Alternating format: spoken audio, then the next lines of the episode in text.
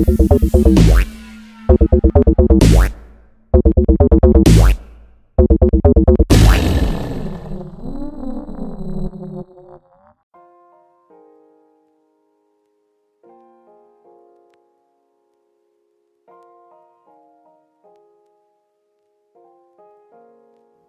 Hey there, all you multiplayers and controller cats. This is Ray Tracer here with the video game history the strategy guides are too scared to tell you.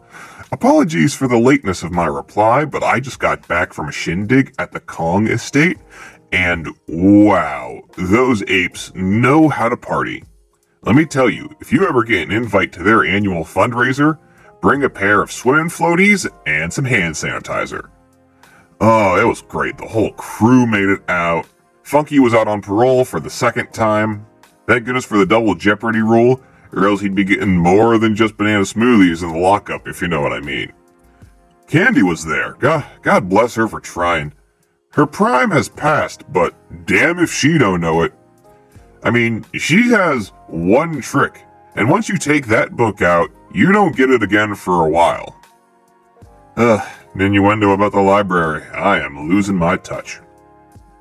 But oh, my favorite was there Cranky Kong. Probably the funniest angry old man you'll ever meet. Once he gets going, you just have to point at someone and he just starts roasting you like a split pig.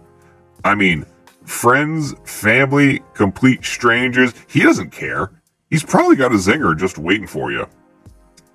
But if there's one person he doesn't give anything to, and I mean, he goes cold as ice whenever anyone brings him up.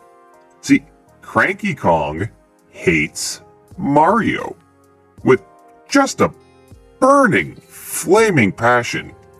It is a tire fire of pure animosity. And this goes way back, even when him and Mario were just starting out. Now remember, Cranky was the original Donkey Kong. And back in the day, if you want to talk about dashing, handsome apes, you could get no better than Donkey Kong. So they make the arcade game Donkey Kong, everything goes off without a hitch, everyone's making money, and it's not that Kong thought he was a bigger star than Mario. He knew his role. The bad guys don't quite get the same recognition as the hero, but he understood what he had to do. So they were co workers, they got along, had great chemistry, by the way. I mean, Pauline even did a great job. That whole crew put together something special in that game. Flash forward a couple of years. Nintendo is getting ready for the Nintendo Entertainment System. And since he did such a great job in Donkey Kong, they wanted to give Mario a big time shot as the hero.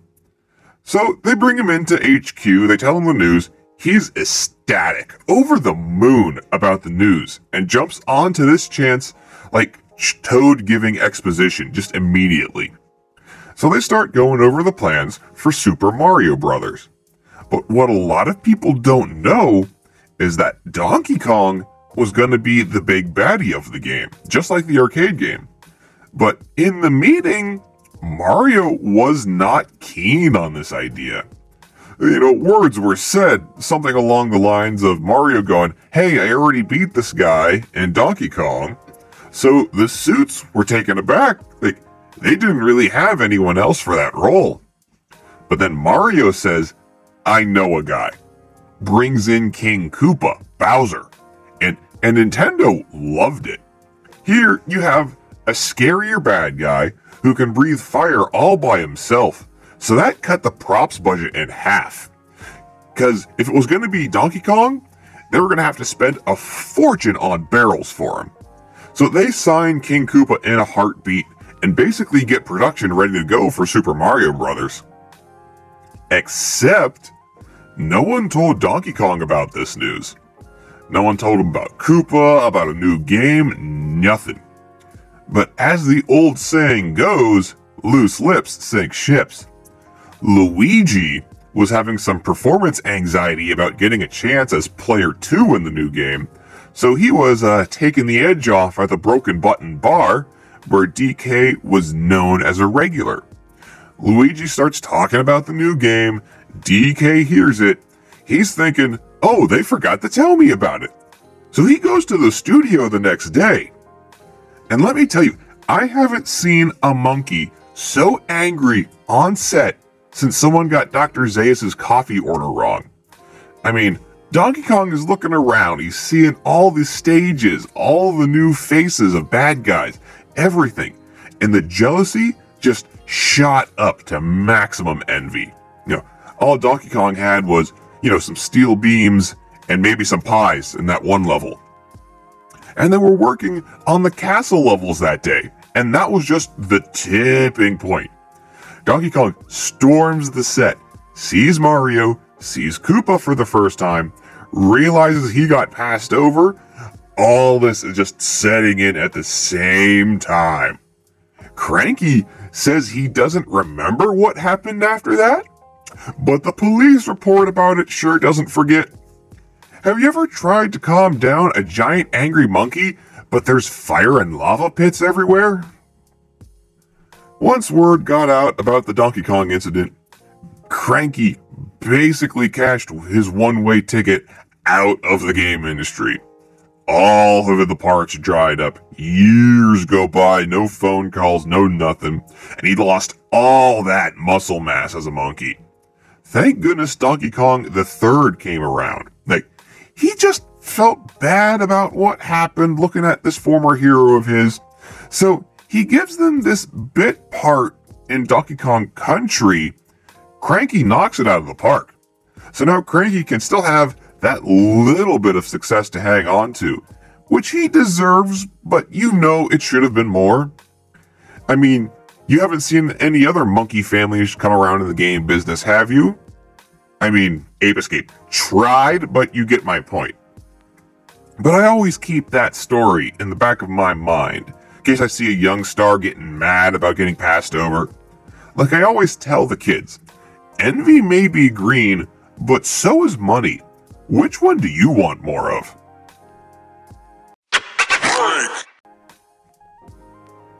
You know, when people find out I'm in the game industry, there's usually a lot of well earned praise. Hey, Ray, you've worked with Mario, with Crash Bandicoot. That's a hell of a life, right? Uh, trust me, for every AAA hit I've worked on, there's losing about three months of my life working on some trashware no one cares about. On those kind of sets, you can smell two things desperation and about 200,000 t shirts they didn't sell quick enough. And hey, I'm going to be honest with you, most of it was me and my attitude. For example, I never understood those early fighting games. I always thought those just kind of tended to be boring. Like, I was there while they were making Kung Fu on the NES. The star comes up to me asked what I thought, and I said, Who knew violence could be so boring? I think I would rather do about another five Crazy Taxi clones than ever do another 8 bit fighter. At least until the 16 bit era. Then things started to get interesting. No, great story. So I'm on the set for Street Fighter 2. They always like a few untrained eyes to look at the action, because if a small audience will buy the fights, so will a large audience. I remember there was this weird vibe in the air early on. I mean, not only do you have a bunch of meathead fighters duking it out, which really doesn't help with workplace attitude, but there really wasn't that much excitement either. I mean, I swear to you, about the third fight in, I saw a background onlooker yawn. Something just wasn't clicking. But then that fight between Sagat and Ryu, whoa. Let me tell you, Ryu may have been the star of the first Street Fighter, but Sagat was coming for that spot. The round starts, and Sagat ain't getting paid by the hour. He's destroying the star. Ryu's not going to admit it, but that's what happened. And it's not like anyone can stop the fight. There was that rule set we had to uphold one versus one, or else it becomes a beat 'em up, and they just didn't not have enough backgrounds to do that. So Sagat is going in for the kill shot.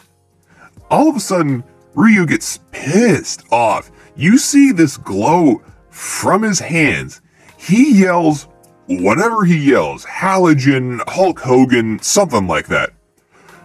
This huge goddamn fireball comes right out, nails Sagat in the chest. Everyone's freaking out. The fight's over. Sagat is practically still smoking on the ground. And the crowd is going crazy. Not only did the underdog come out on top, but a supernatural fireball was the most interesting thing to happen the entire time. Now, I don't know what gypsy curse we stumbled into, we pissed off a voodoo priestess or what, but all this weird shit starts happening right after that fireball. Ken somehow is able to start throwing fireballs. Chun Li is spinning in the air that breaks gravity. Blanka is doing that weird electric shit. Dhalsim is throwing his arms clear across the set. Just pure Ghostbuster stuff, honestly. But what it did was, it brought the excitement level super high because no one had ever seen this kind of stuff in fighting. I mean, punches and kicks count for something, but that little niche attack everyone had really brought a new life into that project. Hey, okay, maybe not Balrog, I think he had the wrong paperwork, was looking for the punch out set or something. Whew, that guy. Like talking to Frankenstein's monster. Punching good, fire bad. Hey everyone, it's Aewch. Listen, it's tough out there for us content creators anymore. You just trying to put up your own video reviewing your stupid games, all of a sudden, copyright strike. Like, you know what's going on with any of this. This is why I implore you check out the Bass Rebels. They provide great, free, copyright free music you can use in your videos, live streams, or what I do, your podcasts. They do a lot of dance music, a lot of chill vibe music. They do some heavy bass stuff, but it's really good. Check out the link in the description of this episode or go to bassrebels.co.uk for more info. You know, I always look over the time I've spent in my career in this crazy business, and I'll say this I can really feel it some days. You know, I try to take care of my body. You know, I get the power pad out, maybe the old Dance Dance Revolution mat, although that damn left arrow doesn't work. I really got to get that fixed or something. But I admit it, I'm getting old. It's weird to hear that, but I'll say it loud and proud on that. Trust me, it's better than the people who hold on to those looks way longer than they should. You know who's really bad about that? Mega Man. I mean, a little work done here and there, I get. People will usually let that stuff slide. But to make an entire game solely about getting upgrades, that's diving into the deep end of crazy. I mean, I get where it comes from. Mega was a workhorse on the NES. What did he do? What, five, six games on that? Something like that. Solid as stone, dependable, great set work by the crew. There are new robots every game. Just a force to be reckoned with. Unless you talk to Capcom. They made good money off of him, but they were looking at that jump into this 16 bit era, and that did not include Mega Man they were pretty much ready to put him into retirement, and the SNES star was going to be Zero. The entirety of Mega Man X was going to be called Zero Hunter, or, you know, something along those lines. Plans get changed, you know the deal. So Mega already feels like shit, right? Being put out to pasture based on looks alone. Who's going to say they never felt that way, right? We all been there. So Mega Man goes to the best upgrade guy in the business. He gets to work on Mega, and oh my goodness, it was like Picasso was working in pixel art. Just the fact that that doctor could give him an actual walk cycle that was more than two frames was a miracle in itself. So, Mega was going to do one of those weird, look at what you could have had kind of deals. He storms into Capcom. All the higher ups love the new look. Like, they shove Zero to the side so hard you thought he was going to slide off the bar, and immediately switch the game to Mega Man X. But the thing was, X, you had to call him that now. Mega Man just wasn't going to cut it anymore. X had the bug. He just kept getting more and more work done. I mean, he would walk in after a weekend and have giant new boots or a new chest or a new head, whatever. It literally got so bad they had to make it part of the game. They did not have a choice in the matter. All of those little upgrade pods, they would end on a Friday in those pods. Because if Mega came back on Monday with new fingernails, they could throw a new line wherever they need and then just keep on shooting. But I will never forget, oh, he's gonna kill me for this story, but I will never forget that lunch. It's me, X, Zero, and Proto Man. Talking about the good old days, you know how those lunch ups are good. Proto Man gets a call. He excuses himself. He's gone for a couple minutes. He comes bo- he comes back. The call was from Microsoft. He signed on to do an Xbox arcade title. And then Zero asks what game. Proto Man says it's going to be Mega Man 9. And X's face drops like he saw a ghost. Apparently, Proto said they got a kid who looks exactly like Mega Man did before he was young and was X.